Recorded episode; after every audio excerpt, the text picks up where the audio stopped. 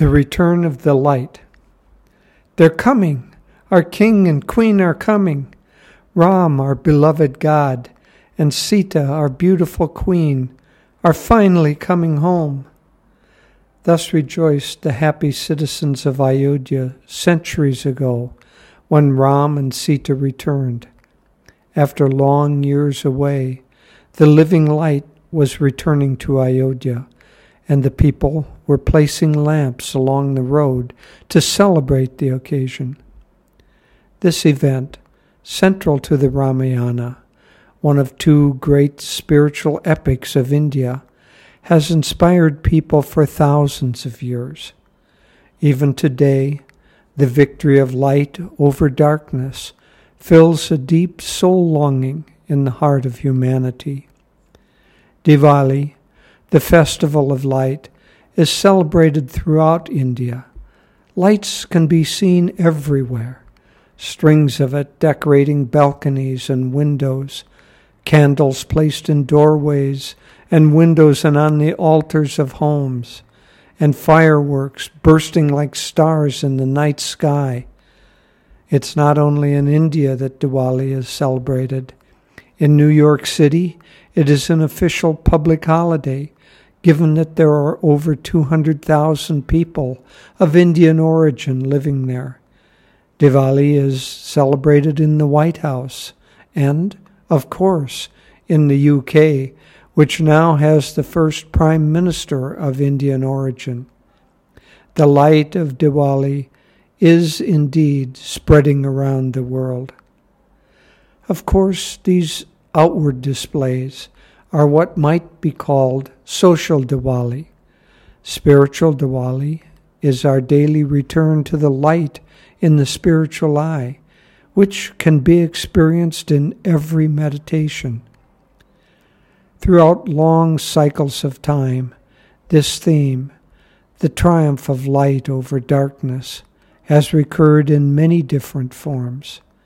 For much of the Western world, it is celebrated at Christmas time, when the Christ was born. Each race and culture recognizes and celebrates light in its own special way.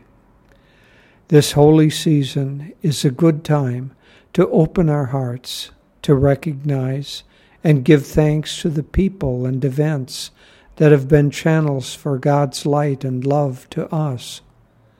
For many of our readers, our, quote, Diwali is the coming of Paramahansa Yogananda, often experienced when we first read Autobiography of a Yogi. Take a moment to reflect on how God has come into your life and offer prayers of gratitude. Meditate for a while on all the people, family, friends, and teachers who have been channels of Divine Mother's love to you. One of the things that Devi and I try to do in these weekly essays is to share little moments of inspiration that occur in our lives. As a Diwali gift, we were given a small book, 35, 365 quotes by Gandhi. And I thought it would be nice to share with you a few rays of Gandhi's light. Quote, you never know what results come of your actions, but if you do nothing, there will be no results. Another, whenever you are confronted with an opponent, conquer him with love. And finally, the day the power of love overrules the love of power, the world will know peace. In a Diwali talk, that Swami Kriyananda gave in India in 2004. He urged everyone to fully open themselves to God's light. That, however, is not enough. He went on to say that we should also strive to see the light of God in everyone we meet, and that we must actively spread God's love to a world that desperately needs it. Let each of us be a channel of light and live every day as if it were Diwali, a new dawning of the divine light. In God's light, Nayaswami Jyotish. And that I add a postscript, our Diwali gift to our many friends in India and here online to each of you is a card with the print of my latest painting, The Light of Love.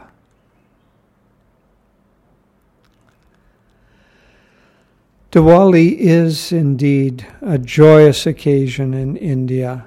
We've been here in Pune with celebrating with our friends and um, around the city. You can see lights everywhere and hear a lot of what they call crackers, firecrackers for Americans. Um, as I say, fireworks going off at night. And yes, it's important to uh, celebrate in these outward ways. It helps bring joy into our lives. We can't be too somber. One time uh, there was a kirtan going on, and I think Master was playing the mridanga, or at least there was a drum being played. And Dr. Lewis, who was a rather um, conservative Bostonian, was a little bit what we would call these days uptight about all the noise. And Master looked at Dr. Lewis. He said, Get into it, doctor. It awakens your chakras. And so it is. Uh, we need the outer celebrations. We need expressions of joy. We need expressions of fun and mirth and, and being together we had a small gathering at our little apartment here in Pune of some of the core members of the work here. And at toward the end, we played games. And honestly, my first thought was, oh, games, oh my, what are we going to do? But in fact, it was wonderful. There were maybe 20 or 25 people, and instead of breaking off, as normally would happen in a group that size, into little groups of three or four who were talking together and kind of um, making the room noisy, everybody was focused, and the games we played were to either draw or act out something from the autobiography of a yogi. And then uh, the audience, one person would get up, and the audience had to um, see what they were doing, acting or drawing, and then guess what scene there might be from the autobiography of a yogi. And it was wonderful fun. Fun is an expression of God's joy, and we should be joyfully happy. The holidays, especially, are times for joy and friendship and love and laughter. And as Master said to Dr. Lewis, let's get into it. It helps awaken the chakras, helps to bring the light into our lives. Diwali is such an occasion for probably more than a billion people around the globe. And because the Indian diaspora has gone everywhere on this planet, Diwali has gone with it.